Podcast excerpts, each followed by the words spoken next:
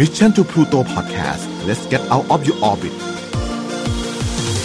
Time to play เล่นให้เป็นเรื่อง brought to you by Number 24 ตัวแทน Shutterstock ประเทศไทย Your One Stop Intelligent Creative Platform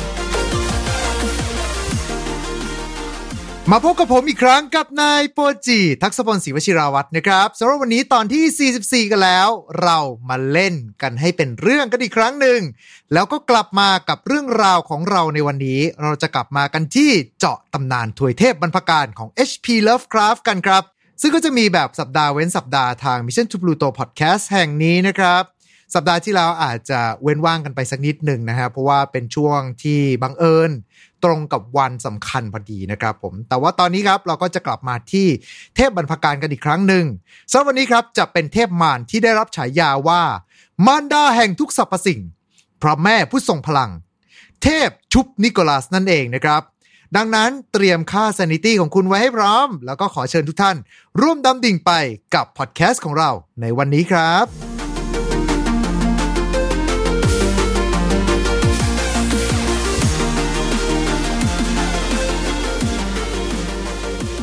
แล้วก็เหมือนเดิมเลยครับสำหรับวันนี้คนที่จะนำทางเราเข้าสู่หลุมของ HP Lovecraft จะเป็นใครเป็นอื่นไปไม่ได้ นอกจากคุณซิดแอดมินกลุ่ม Lovecraftian Thailand แล้วก็เจ้าของเพจ เรื่องเล่าจากข้างใต้ผืนฟ้าที่ไร้แสง สวัสดีครับ สวัสดีครับผม อ่าคุณซีดโอเคเพราะจาก ครั้งที่แล้วนะฮะเราก็ได้มีการพูดคุยกัน นั่นก็คือเรื่องของตัวตำนานเทพอย่างยอกโซทอสถูกไหมฮะ แล้วก็เรามีแตะมานิดนึงถึงเรื่องของชุบนิโคลัสด้วย ก็เลยคิดว่า วันนี้เราจะมาพูดกันถึงชุบนิโคลัสเนี่ยแหละครับสำหรับตัวละครนี้ เทพองค์นี้ อยู่ในเรื่องราวไหนของ HP Lovecraft นะครับ อืมก่อนอื่นมาเอ่ยถึงชุบนิโคลัสกันก่อนว่าฉายาเป็นยังไง ครับคือโดยปกติแล้วเราก็จะเรียกเรียกเอ่อเรียกนางว่าแพ้ดำผู้มีบุตรหนึ่งพันอืม อืม ซึ่งตัวชุบนิโคลัสเนี่ยก็จะคล้ายๆยกโซทอสเหมือนกัน คือจะถูกเอ่ยชื่อถึงเฉยๆ แต่อืมไม่ได้ปรากฏหรือมีบทบาทอะไรมากมายนักในผลงานของเลิฟครับอ๋อ คือไม่มีไม่มีปรากฏอยู่ในงาน แค่ อาจจะเคยพูดเฉยๆท่านเองว่าอ๋อมี ทวยเทพที่ชื่อว่าชุบนิโคลัส แค่นั้นเลย อันนี้คือตามงานออฟฟิเชียลถูกไหมครับ อืมถ้าว่ากันจริง ๆ นะ ตามงานของ official เลยนะ ของ Lovecraft อะโดยปกติ Shub-Niggurath เนี่ยจะเอ่ยถึงในรูปของวลี ซึ่งไอ้วลีเนี่ยก็จะออกเสียงประมาณว่า Iä Shub-Niggurath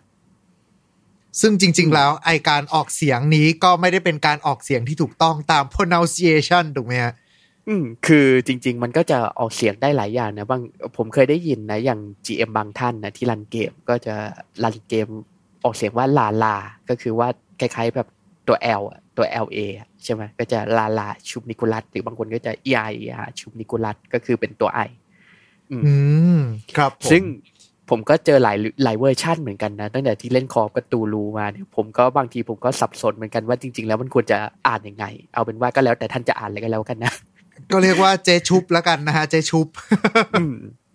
ซึ่งชุมนิโคลัสเนี่ยจริง ๆ ก็บางบางท่านก็อ่านได้นะว่าเป็นชับนิโคลัสอะไรประมาณเนี่ยผมก็เคยได้ยินบ่อยครับก็เป็นชุบนิกกูรัธชับนิกกูรัธอะไรประมาณนี้ ซึ่งชับนิกกูรัธเนี่ยไอ้วลีที่ผมเพิ่งจะเอ่ยไปเนี่ยก็คือเอียเอียชับนิกกูรัธเนี่ยได้ถูกกล่าวถึงเป็นครั้งแรกในผลงานของเลิฟคราฟที่ชื่อว่า The Last Test ซึ่งถูกอืมเขียนในปี 1928ครัโดยไอ้ผลงานชิ้นเนี้ย คุณเลิฟคราฟเนี่ยได้เขียนร่วมกับนักเขียนอีกท่านหนึ่งก็คืออ่าก็คือคุณอดอล์ฟเดอคาสโตรครับ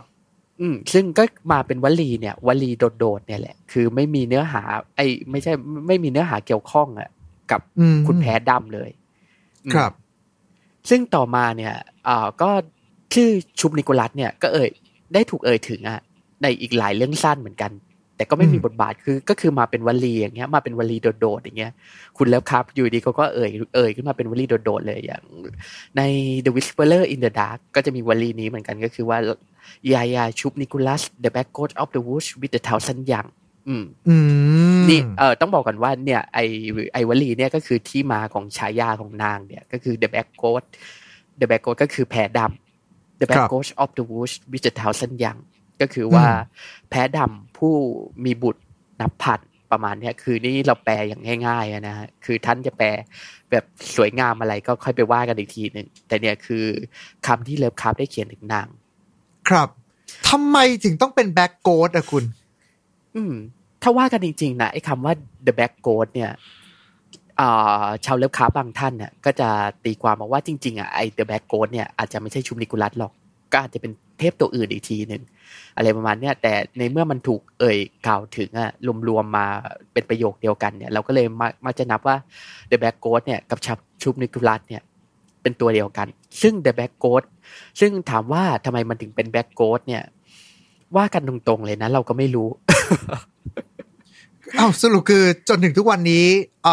ในผลงานของ HP Lovecraft ก็ไม่เคยบอกว่าทำไมถึงถึงถูกเรียกว่าแบ็กโกดถูกไหมครับ จริง ๆ เราก็ไม่รู้หรอกว่าทำไมไอชุบนิกกูรัธอะกับ the black goat เนี่ยจริง ๆ แล้วว่ามันเกี่ยวมันมีความเกี่ยวดองกันยังไง บางทีอาจจะเพราะแบบว่าในยุคสมัยโบราณเนี่ยใช่ไหมอืมเอ่อแพะดำเนี่ย มันจะถูกฉายออกมาเป็นรูปของความชั่วร้ายอะอ๋อ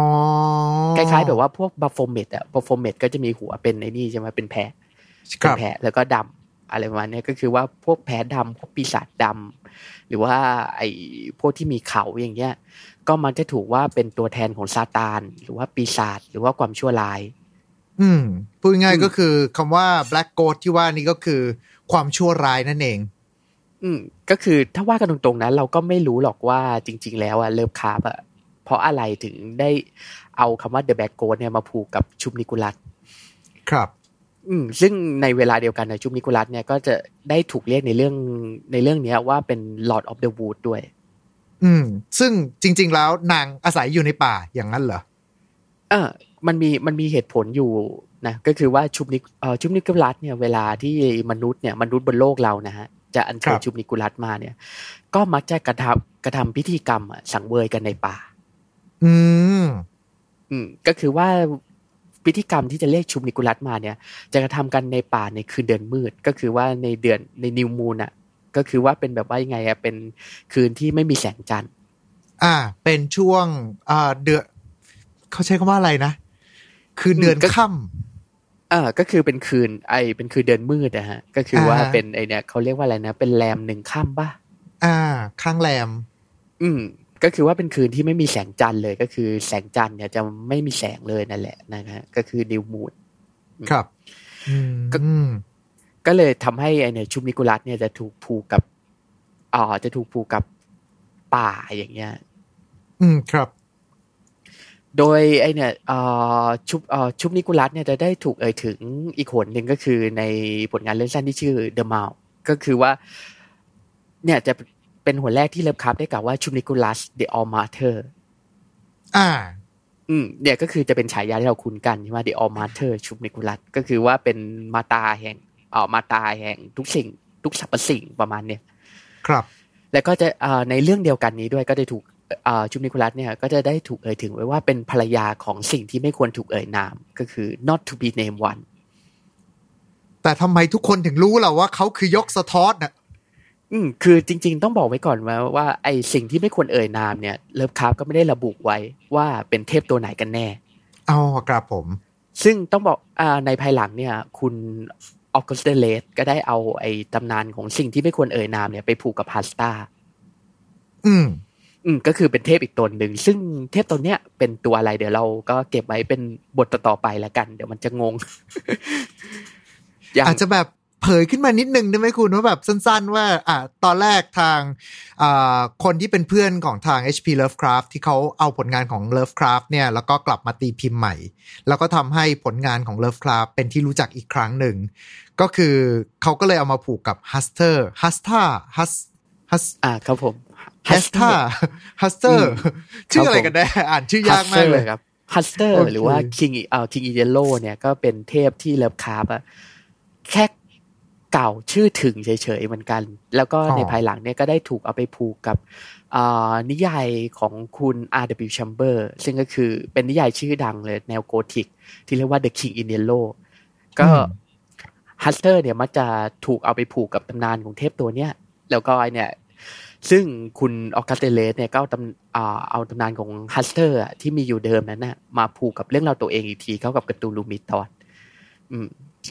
ซึ่งฮัสเตอร์จริงๆ เราก็ไม่ได้ถูกสร้างโดย HP อย่างนั้นเหรอเออหมายถึงว่าอาจจะแค่แบบถูกเกิดเอ่ยถึงเฉยๆ แต่ว่าก็ไม่ได้มีบทบาทอะไรถูกไหมครับ แต่ว่าไปมีบทบาทในบทบาทของเรื่องราวของคนอื่น ก็เลยกลายเป็นว่าเขาก็เลยหยิบอ่าถ้าอย่างนั้น ไอตัวที่บอกว่าอ่าเทพผู้ไม่ควรจะเอ่ยนามถึงงั้นก็ให้มันเป็นฮัสเตอร์ละกันอะไรประมาณนี้ แต่ต้องบอกก่อนว่าชุมนิกุลัสเนี่ย มักจะไม่ได้มีแบบว่ายังไงเดียสามีคนเดียว อ่า คือไม่ได้เป็นแบบว่าอ่าเข้าใจครับ คือก็ไม่ได้มีเป็นคู่ผัวตัวเมียอยู่คู่เดียวอะไรประมาณนี้ เออก็เหมือนที่ผมเอ่ยถึงไว้เมื่อกี้ใช่ไหมก็คือว่าเลิฟคราฟได้บอกว่าชุบนิกกูรัธเนี่ยเป็นภรรยาของสิ่งที่ไม่ควรจะถูกเอ่ยนาม ซึ่งครับในผังตระกูลของเขาเองเนี่ย ตัวชุบนิกกูรัธเนี่ยเป็นภรรยาของยอกโซธอธเหมือนที่เราได้เอ่ยไปในบทก่อน ครับ ก็เลยทำให้มันแบบว่ามันออกจะแยงๆกันอยู่ใช่ไหมก็คือคุณอ่าออกัสต์เดอร์เลธเนี่ยไปเขียนในภายหลังว่าชุบนิกกูรัธเนี่ยเป็นภรรยาของฮัสเตอร์ แต่ตัวในผังตระกูลของเลิฟคราฟเองที่เราก็ไม่อาจบอกแน่ได้ ว่ามันเป็นไอเดียมันเป็น official หรือไม่ ตัวเลิฟคราฟอ่าเองก็ระบุว่าชุบนิกกูรัสเนี่ยเป็นภรรยาของยอกโซธอธอืม แต่ไอ้ความซับซับซ้อนนี่เดี๋ยวเราค่อยมาว่ากันอีกทีหนึ่งเรามาว่ากันต่อไปก่อนก็คือมีสิ่งที่น่าสนใจอีกอย่างหนึ่งนะที่น่าเอ่ยถึงก็คือในเลิฟคราฟเนี่ยชุมในผลงานของคุณเลิฟคราฟเองเนี่ย ก็จะมีเรื่องสั้นอีกเรื่องก็คือ Out of Aeon ที่ได้ครับกะเอ่ยถึงนามของชุมนิกุลัสเอาไว้ ซึ่งอืมในเรื่อง Out of Aeon เนี่ยที่คุณเลิฟคราฟได้เขียนร่วมกับนักนักเขียนท่านอื่นเนี่ย ก็จะมีตัวละครตัวหนึ่งที่ชื่อว่าทียอกครับ ซึ่งตัวละครตัวเนี้ยเป็นนักบวชผู้บูชาชุมนิกุลัสแล้วก็ได้รับการสนับสนุนจากเธอให้ไปปราบเทพอีกตัวหนึ่งที่เรียกว่ากาทานโนเทาที่ทวีปมิวอืม อืม ซึ่งในเรื่องในเรื่องเนี่ย ในเรื่องที่คุณเลิฟคับเขียนเนี่ยออปิออนเนี่ยเอ่อตัวทียอกเนี่ยก็คือนักบวชอะผู้บูชาชุบนิกุลัสเนี่ยก็จะกล่าวชุบนิกุลัสในแง่ดีหน่อย ก็คือว่าเป็นเทพยังไงอะเทพที่เป็นมิตรกับมนุษย์ แล้วก็รวมถึงนุกกับเย็บที่เป็นลูกของเธอด้วย ก็คือนุกกับเย็บเนี่ยจะเป็นเทพที่เกิดขึ้นจากเธอ แล้วก็ยอกโซทอสครับ อืม ซึ่งชุมนิกุลัสนุกกับเย็บ แล้วก็เทพอีกตัวหนึ่งก็คือเป็นเอ่อบิดาแห่งอสรพิษก็คือยิกเนี่ยก็คือเทพสี่ตัวนี้จะถูกเอ่ยเอ่ยถึงในเรื่องเนี้ยว่าเป็นเทพในแง่ดี ก็ทำให้ชุมนิกุลัสเนี่ยเป็นหนึ่งในเทพเพียงไม่กี่ตัวเลยของเลิฟคราฟที่ถูกระบุไว้ค่อนข้างจะแน่ว่า มีด้านดีอยู่เหมือนกัน แล้วบทบาทของนางคืออะไรบ้าง ถ้าบอกว่าเป็นบทบาทด้านดี แต่ว่าเอาจริง ๆ แล้วคือหน้าตานางก็ดูแบบน่าสะพรึงกลัวมาก ไม่ใช่เล็กน้อยนะ ดูน่าสะพรึงกลัวมาก อืม เพราะรูปลักษณ์ของชุมนิโกลัสเนี่ย ต้องบอกไว้ก่อนว่ามามาจากคำอธิบายของเลิฟคราฟเองเลย คือครับคุณเลิฟคราฟเนี่ยอาจจะไม่ได้เขียนถึงบทบาทของเธอเนี่ยในเรื่องอืม คือในเรื่องสั้นของเขาเนี่ยแทบจะไม่มีบทบาทเลยแค่ถูกเอ่ยถึงเฉยๆแค่นั้นเอง จากครัวบลีที่เราเอ่ยถึงไป หรือว่ามีสมญานามอะไรเงี้ยแต่รายละเอียดเกี่ยวกับเธอเนี่ยส่วนใหญ่แล้วเราเราจะรู้อะในภายหลังมาทางจดหมายที่เขาเขียนถึงเพื่อน อืมซึ่งก็คือในจดหมายของคุณเลิฟคราฟเองเนี่ยที่ได้ส่งถึงเพื่อนค่อนข้างจะระบุไว้ชัดเลยว่า รูปลักษณ์ของชุบนิกกูรัธเนี่ยจะมีลักษณะคล้ายกับเอ่อเมฆปีศาจอืม อืม ซึ่งต้องบอกก่อนว่าในจดหมายฉบับเนี้ยเป็นจดหมายที่คุณเลิฟคราฟเนี่ยเขียนถึงเพื่อนอีกท่านหนึ่งที่ชื่อว่าวิลลิสโคโนเวอร์ครับซึ่งคำภาษาอังกฤษที่คุณเลิฟคราฟได้ใช้ก็คือ evil cloud like entity อืมอืม evil cloud like ครับผม อ่าประหนึ่งเหมือนกับเมฆอันชั่วร้าย อืม ก็แปลง่ายก็ได้ ผมแปลง่ายๆ ก็คือเมฆปีศาจนั่นแหละ ก็คือเป็นครับแบบว่า ก็เราก็พอที่จะเอ่อจินตนาการถึงรูปลักษณ์ได้ใช่ไหมว่าชุบนิกกูรัธเนี่ยก็เป็นบางสิ่งที่ไร้รูปเหมือนกัน แต่ว่าอืมดูเวลาเขาเขียนภาพออกมาส่วนใหญ่ก็จะออกมาเป็นระยางระยางเหมือนกันหมดเลยนะ อืม เพราะโดยปกติแล้วเวลาเขียนอย่างเงี้ยพอนึกถึงเลิฟคาร์บอะมันก็ต้องเป็นสิ่งมีชีวิตที่มีหลายอย่างนักเขียครันบนักนักเขียนนักวาดในปัจจุบันอย่างเงี้ย ก็คือพอมันจะได้รับอิทธิพลจากแนวคิดเกี่ยวกับหลายอย่างเนี่ย ก็เลยพวกอสุรกายหรือเทพอะไรทั้งหลายอะของเลิฟคาร์บก็เลยมักจะมักที่จะต้องมีหลายอย่าง แต่อืม ก็เหมือนอย่างยอกโซทอสที่มาที่เราเอ่ยถึงไปก็เป็นมีถูกอธิบายไว้ว่ามีลักษณะคล้ายแบบว่า ฟองที่มีแสงสีแค่นั้นเอง ก็ไม่ได้ครับอธิบายว่ามีระยางหรือมีอะไรใช่ไหมหรือว่าอย่างยอกอืมยอกโซเอ่ออย่างอาซาทอสเองก็เป็นความชั่วร้ายที่มวลพันธุ์ก็ไม่มีระยางครับอืมแต่ว่าหรือยังเวลาพวกศิลปินเขาจะนำเสนอภาพถวยเทพของ HP Lovecraft ก็เลย นึกอะไรไม่ออกก็เลยหยิบระยางยัดไว้ก่อนประมาณนี้อืม เพราะมันเป็นจุดเด่นของพวกเทพทั้งหมดอะของเลิฟครับก็คือมันเป็นจุดเด่นของการ์ตูรูอะแหละพอการ์ตูรูดังเสร็จมีระยางอย่างเงี้ยไอตัวระยางตัวเนี้ยก็เริ่มกลายที่จะกลายเป็นแบบเหมือนมีแบบว่าไงเป็นไอคอนอะของเทพคเลิรับฟครับขึ้นมาอืมก็เลยไอระยางพวกเนี้ยก็เลยถูกหยิบยกเอามาใช้ ซึ่งถ้าว่ากันจริง ๆ มันก็มีเทพหลายตัวของเลิฟครับเหมือนกัน ที่ถูกอธิบายว่ามีระยางก็เลยทำให้ไอเทพทั้งหมดหรือว่าสุรกายทั้งหมดเนี่ยมันก็มีระยางตามไปด้วย ในจินตนาการของนักวาดหลาย ๆ ท่าน ครับนะครับอะโอเค กลับมาที่ชุบนิโคลัส ถ้าอย่างนั้นแล้ว การที่บอกว่าชุบนิโคลัสจริง ๆ แล้วก็เป็นเทพที่มีด้านดีอยู่เหมือนกันนะ คือมีวีรกรรมอะไรบ้างที่นางได้ทำมา แล้วก็มีการช่วยเหลือมนุษยชาติบ้าง มีไหมฮะเท่าหรือว่ายังไง ถ้าว่าจริงๆเนี่ยในผลงานของเลิฟคาร์เองเนี่ยก็มีแค่สนับสนุนทียอกในการพยายามที่จะปราบกระทานโนทาวแค่นั้นเองซึ่งก็จะเป็นเทพมารอีกตัวหนึ่ง อืมซึ่งจะเป็นเทพอีกตัวหนึ่งซึ่งถ้ามีโอกาสเดี๋ยวเราจะย้อนกลับมาถึงอ่าครับย้อนกลับมาเอ่ยถึงอันทีหลัง ซึ่งไอเทพตัวนี้ก็แฟนอุลตร้าแมนเขาก็อาจจะรู้จักกันแหละ เพราะมันเป็นเทพที่ได้โผล่มาในเรื่องของอุลตร้าแมนด้วย จริงเหรอ โอเคโอเคโอเค เออโอ้ยเป็นใช้ศังานตรูที่มีพลังพอสมควรเลยนะกระทานโนทาวเนี่ยอ๋อเหรอผมนึกเก่งกว่าไซตอนอีกอะคุณ อืม เพราะในถ้าว่ากันจริงๆนะในอุลตร้าแมนเนี่ยมันก็มีตัวประหลาดหลายตัวเหมือนกันนะที่ได้รับอิทธิพลมาจากเลิฟคาร์ โอเค ได้ถ้าถ้างั้มีนโอเดี๋ยวไว้กาสเดี๋ยวเรามาว่ากันทีหลัง ครับผม อะโอเคก็คือ ตัวของทางฝั่งของตัวชุบนิโคลัสก็คือเคยช่วยเหลือมนุษย์ในการปราบเทพอีกตัวหนึ่ง แล้วการที่บอกว่าเออต้องขอนางแก้ไขหน่อยว่าเป็นพยายามจะปราบอืมพยายามจะปราบเอาสุดครับผมสุดท้ายคือก็ปราบไม่ได้ อยู่ดีเออก็คือแค่พยายามจะปราบแหละ แต่ก็ปราบไม่สำเร็จครับผมเอาโอเคครับ แล้วฝั่งของที่บอกว่านางมีลูกนับพันนะครับ อะไรคือ คือหลายครั้งเวลาเราจะพูดถึงชุบนิโคลัส ก็คือจะรีเฟอร์นางในฐานะว่า เป็นเหมือนกับเป็นแม่ผู้ให้กำเนิด หรือว่าเป็นพระแม่อะไรประมาณนี้ซึ่งในส่วนนี้เองเนี่ยบอกว่ามีลูกนับพันเราก็มีการเอ่ยถึงลูกนางบางส่วนไปเรียบร้อยแล้ว แต่การที่บอกมีนับพันเนี่ย และไอ้ที่เหลือมันคืออะไรอะคุณ เออนอกจากนุอ๋อนอกจากตักกับเย็บนะ ก็ครับที่มิลลีเอ่ยถึงไปก็คือเป็นแฝดคู่แฝดนรกที่เกิดจากยอกโซทอนเนี่ย ก็จะมีสิ่งมีชีวิตประหลาดอะที่เรียกว่าเดอะดักยังอืมซึ่งเดอะดักยังเนี่ยเราอาจจะแปลได้ว่าเป็นยังไงอะเป็นบุตรธมินก็ได้เอออ่าเราแปลง่ายๆว่าเป็นบุตรทมิฬของ Shub-Niggurath ซึ่ง The ครับ Dark Young เนี่ยจะเป็นอสุรกายที่มีรูปลักษณ์ค่อนข้างที่จะแบบว่าน่าสยองเลย ก็คือมันถูกอธิบายไว้ว่ามีลักษณะคล้ายกับต้นไม้ใหญ่สีดำสนิท ครับ แล้วก็จะมีส่วนยอดเป็นระยางมากมายอ่าถ้าจินตนาการไม่ออกให้จินตนาการถึงวิลโลว์จอมหวดในเรื่องแฮร์รี่พอตเตอร์ก็ได้ เออ โอเค เออเห็นภาพเห็นภาพ แต่แค่เออรู้สึกรูปลักษณ์ว่าการเอาวิลโลว์จอมหวดมาผสมผสานกับอืม HP Lovecraft แล้วมีความรู้สึกแบบจั๊กจี้หัวใจนิดๆแต่ก็พอพอเข้าใจอยู่ฮะพอเข้าใจอยู่ อืมมันจะมีจุดเด่นคล้ายๆวิลโลว์จอมหวดแต่มันจะมีข้อแตกต่างก็คือส่วนขาของมันเนี่ยมันจะมีลักษณะคล้ายๆตอไม้ แล้วก็มีตีนเป็นกีบเท้าสัตว์ครับคล้ายๆแบบว่ากีบม้ากีบเท้าม้าประมาณนั้นอืมแล้วก็ไอตัวเนี่ย The Dark Young เนี่ยก็จะมีปากด้วยจะมีปากอยู่แถวๆโคนอย่างเงี้ย ครับ โดยปากมันก็จะมีน้ำลายสีเอ่อน้ำลายสีเขียวเนี่ยหนืดๆเนี่ยไหลยื่นออกมาตลอดเวลา ก็ครับคือเป็นสิ่งมีชีวิตที่ค่อนข้างน่ากลัวมาก คือพอเห็นปุ๊บเสร็จก็เสีย sanity เลยอะประมาณนั้นโอเค คือเห็นแล้วเสียสติกันเลยทันที แค่ฟังเออมาผมก็รู้สึกว่าแบบ แค่นึกภาพตามแล้วก็แบบ โอ้กอดหน้าตา น่าเกลียดน่ากลัวตัวสองบาทมาก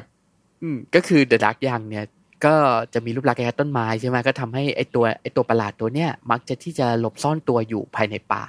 ก็คือแฝงครับกายอยู่ภายในป่าอย่างเงี้ยที่มีต้นไม้ใหญ่อย่างเงี้ย ซึ่ง โดยปกติแล้วเมื่อมนุษย์อะที่บูชามันเนี่ยอืมเอ่อพวกสาวกอะของเราชุบนิคุลัสเนี่ย จะประกอบพิธีกรรม ไอเทไอตัวไอสิ่งเนี้ยที่เรียกว่าเดอะดักยังเนี่ยก็มักที่จะปรากฏตัวขึ้นเพื่อรับสิ่งสังเวย อืม จะว่าไปก็มันคือตัวแทนของชุบนิกุลัสนั่นแหละเออว่ากันง่ายเออๆนี่ก็คือเหตุผลที่ทำให้เพราะอะไรเนี่ย ไอตัว เอ่อเหล่าสาวกเนี่ยถึงไปประกอบถึงมักที่จะไปอัญเชิญ หรือว่าประกอบพิธีกรรมอะเรียกชุบนิกุลัสในป่า ก็เพราะในป่าแห่งนั้นน่ะ มักจะมีพวกเดอะดักอย่างเนี่ยเราดีอยู่ออืมครับ แต่ว่าถ้าเกิดว่าอย่างตอนที่เราพูดกันถึงยอกโซทอสก็คือยอกโซทอสเป็นเทพแห่งความรู้ ถูกไหมครับ อืมอืมอืมแต่ถ้าเกิดว่าชุบนิโคลัส คือคนจะไปสังเวยคนอื่นเพื่ออยากได้อะไรจากนางเอ่อ ต้องถ้าว่ากันตามตรงนะ เนื้อหาหน้าส่วนเนี่ยเราก็ไม่รู้เพอเลิฟคราฟก็ไม่ได้เอ่ยถึงนางมากมายสักเท่าไหร่ใช่ไหมอืมครับแต่ในยุคหลังๆ เนี่ยเมื่อมันมีเกมคอฟกตูลูอะแล้วก็อืมจักรวาลเนี่ยถูกขยายออกไป มันก็จะมีแคมเปญนะที่เติมเนื้อหาโซนนี้มา ก็ว่ากันว่าชุบนิโคลัสเนี่ย น้ำนมของนางอะอืสามารถที่จะเปลี่ยนสิ่งมีชีวิตอะให้กลายเป็นอสูรกายที่น่ากลัวได้ อ่าฮะ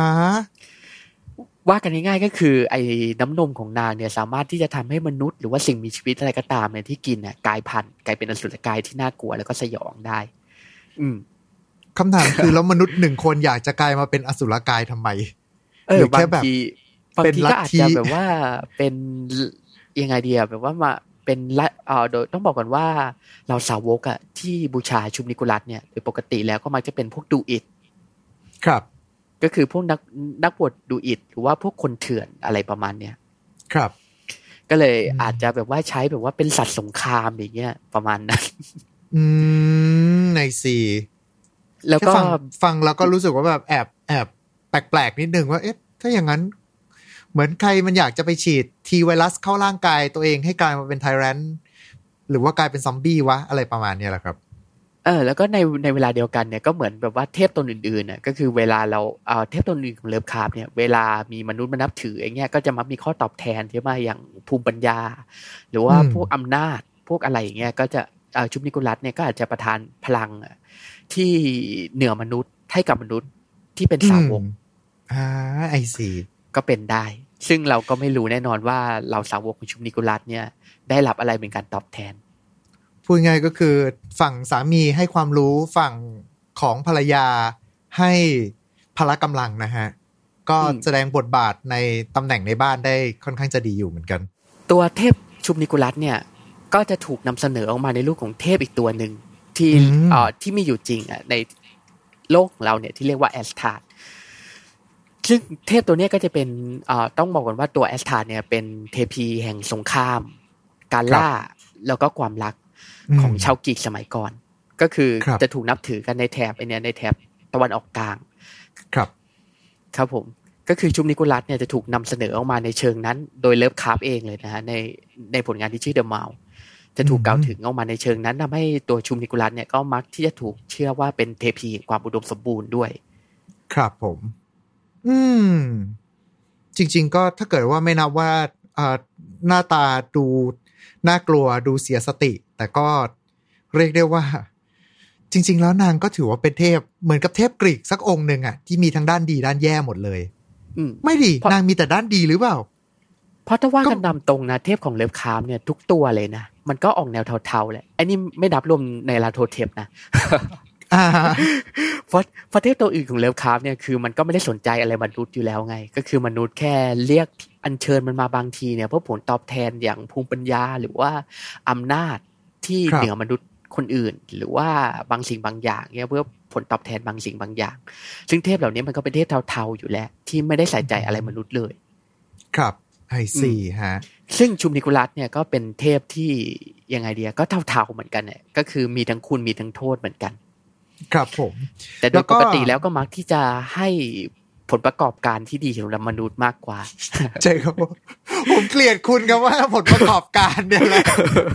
ครับผม โอเค แต่ว่าสำหรับในยุคปัจจุบันเองชุบนิโคลัสเนี่ย ก็เรียกได้ว่าก็ถูกนำมา ผมจะใช้คำว่าไงดีอะผู้ยี่ผู้ยำเหรอ ไม่ใช่ถูกนำมาดัดแปลงเข้ากับสื่อร่วมสมัยเยอะมากเลย ก็เท่าที่ดูใน list มาก็แบบเห็นว่าเหมือน Doctor Who ตัว spin-off novel ของเขาครับ ก็คือตัวนวนิยายที่เหมือนกับเขียนเป็น side story ก็มีกล่าวถึงด้วยเหมือนกัน แล้วก็ที่จะเห็นกันชัดๆเลย แล้วก็น่าจะใกล้กับทุกๆท่านด้วยก็คือมาจากแอนิเมชันที่มีชื่อว่า Overlord อืมอืมอืมตัว The Dark Young โผล่ออกมา ครับก็คือหน้าตาแบบนั้น ไอ้ที่บอกว่าอยู่กันเต็มป่า แล้วก็โดนท่านโมมอนกะเสกออกมาแล้วก็เอาไปจัดการกองทัพฝ่ายตรงข้ามนะฮะ อืมอืมอืมก็คือต้องอธิบายเพิ่มเติมว่าที่โผล่มาเนี่ย ไม่ใช่ Shub-Niggurath นะแต่เป็น The Dark Young ครับ อืมคือตัวเดียวก็จัดการได้เกือบทั้งทัพแล้วอะคือมันเป็นครับบางสิ่งที่มีอำนาจขนาดนั้น แต่นี่ครับแค่ลูกนะโจ Shub-Niggurath เองนี่ก็ จัดอยู่ในระดับ Outer God อะก็เป็นเทพที่ทรงอิทธิฤทธิ์มากที่สุดตัวหนึ่งใน Cthulhu Mythos เหมือนกัน ครับ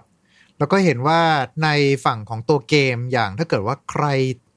ตามตั้งแต่ FPS ยุคแรกๆอะครับผมของบนเครื่อง PC อะก็บนเกม Quake ก็เหมือนว่าจะมี Shub-Niggurath เป็นอ๋อ Final Boss ด้วยเหมือนกัน ใช่ใช่เป็นตัวเนี่ยเป็นตัวสุดท้ายเลย final boss เป็น last boss เลย ครับ แล้วก็บนอ่าแอนิเมชันอย่างเรื่องอ่าเกิดใหม่เป็นสไลม์ ก็เหมือนว่าจะมีพูดถึงชุบนิโคลัสด้วย เช่นเดียวกันนะฮะ เป็นเหมือนสกิลของของตัวพระเอกประมาณเนี้ยอ๋อเป็นคล้ายคำไล่ป่ะคล้ายๆคำไล่แบบยาชุบนิโคลัสประมาณนั้นมั้งอารมณ์ประมาณนั้นอืมแล้วก็ที่เด่นที่สุดแล้วผมก็เพิ่งมาทราบเอาตอนที่มานั่งคุยกับฝั่งของคุณซิดเนี่ยครับ นั่นก็คืออ่าเรื่องพี่สาวปีศาจนะฮะ อืมอ่า ของอาจารย์โปจิอิดะอ่าใช่ครับแต่ปกติผมจะเรียกว่าอาจารย์โปจิโกยะตามอ่าตามตามชื่อที่นางใช้ในอ่าอืมวงการนั้นแหละครับ ประมาณนี้อืมของไทยก็จะชื่อปีศาจพี่สาวกับเรื่องราวฤดูร้อนของผม อืม อืม มีแปลถูกลิขสิทธิ์ด้วยนะเรื่องนี้ ครับผมก็สามารถที่จะไปหาซื้อได้ อยู่ทางอ่าสำนักพิมพ์ Phoenix Next นะฮะ หรือว่าบางท่านอาจจะเรียกกันว่าอ่าเออนกนกนกนกนกย่างไฟ ผมไม่ได้พูดนะ ก็ก็อยู่กับ Phoenix Next นะฮะ แล้วก็ถ้าเกิดว่าคุณไป search ชื่อเดียวกันลายเส้นเดียวกันก็อาจจะไปเจออีกแบบหนึ่งก็อย่าตกใจครับ เพราะว่าจริง ๆ แล้วเวอร์ชั่นที่อยู่บนดิน ที่ตีพิมพ์ให้พวกเราได้อ่านกันนั้น มันสตาร์ทมาจาก ผลงานของอาจารย์ที่อ่าเรียกว่าในยุคนั้น แกก็วาดเพื่ออ่านั่นแหละครับ ตามที่เข้าใจครับผมแหละครับ ก็จะมีสองเวอร์ชันนะฮะ ซึ่งตัวพี่สาวเองที่เป็นปีศาจอันนั้นผมก็เพิ่งทราบว่าเป็น Shub-Niggurath ด้วยเหมือนกัน อืมในเรื่องนี้ก็จะมีเทพตนอื่นโผล่โผล่มาด้วย แต่เราก็ไม่ spoil นะว่าเทพอะไรก็มันก็เป็นแนวๆแบบว่าเอา Lovecraft มาปู้ยี่ปู้ยำอะ คล้ายๆครับคล้ายๆเนี่ยเนี่ยเนลูโกะอะแหละ แต่อ่าจะออกแนวแบบว่ายังไงดีอะออกแนว ต้องสำหรับวัยรุ่นตอนปลายมากกว่า เอาอย่างนี้ดีกว่าวัยรุ่นตอนปลายวัยรุ่นตอนโอเคปลายแต่แต่แต่เป็นเป็นเรื่องราวของพี่สาวกับเด็กน้อยโชตะนะคุณมันเรื่องราววัยรุ่นจริง ๆ เหรออืมเอาเอาเป็นว่าให้เราวัยรุ่นตอนปลายทั้งหลายไปตัดสินกันเองแล้วกันนะฮะหนูหนูๆอย่าไปดูนะ อ่าก็ต้องเรียกงี้ว่าเวอร์ชันเด็กดี ก็อืมวัยรุ่นอ่านได้แหละครับ แต่ถ้าเกิดว่าเป็นเวอร์ชันแบบเด็กเกเรก็ ก็อาจจะต้องละเว้นกันเอาไว้นิดนึงประมาณนี้ แต่ก็เคยไปซื้อผลงานของอาจารย์แกที่ญี่ปุ่นอยู่เหมือนกัน ก็ อืมยอดเยี่ยมไปเลยนะครับ นั่นก็คือ Shub-Niggurath ก็เป็นอืมน่าแทนที่จะเป็น All Mother งานนี้เป็นพี่สาว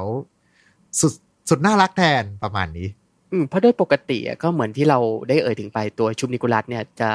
ค่อนข้างถูกระบุชัดใช่ไหมถูกระบุเพศชัดว่าเป็นเพศหญิง โดยปกติแล้วในยุคเราเนี่ยก็เลยมักได้ถูกนำเสนอออกมาในรูปของ Shub-Niggurath ที่เป็นผู้หญิง ครับ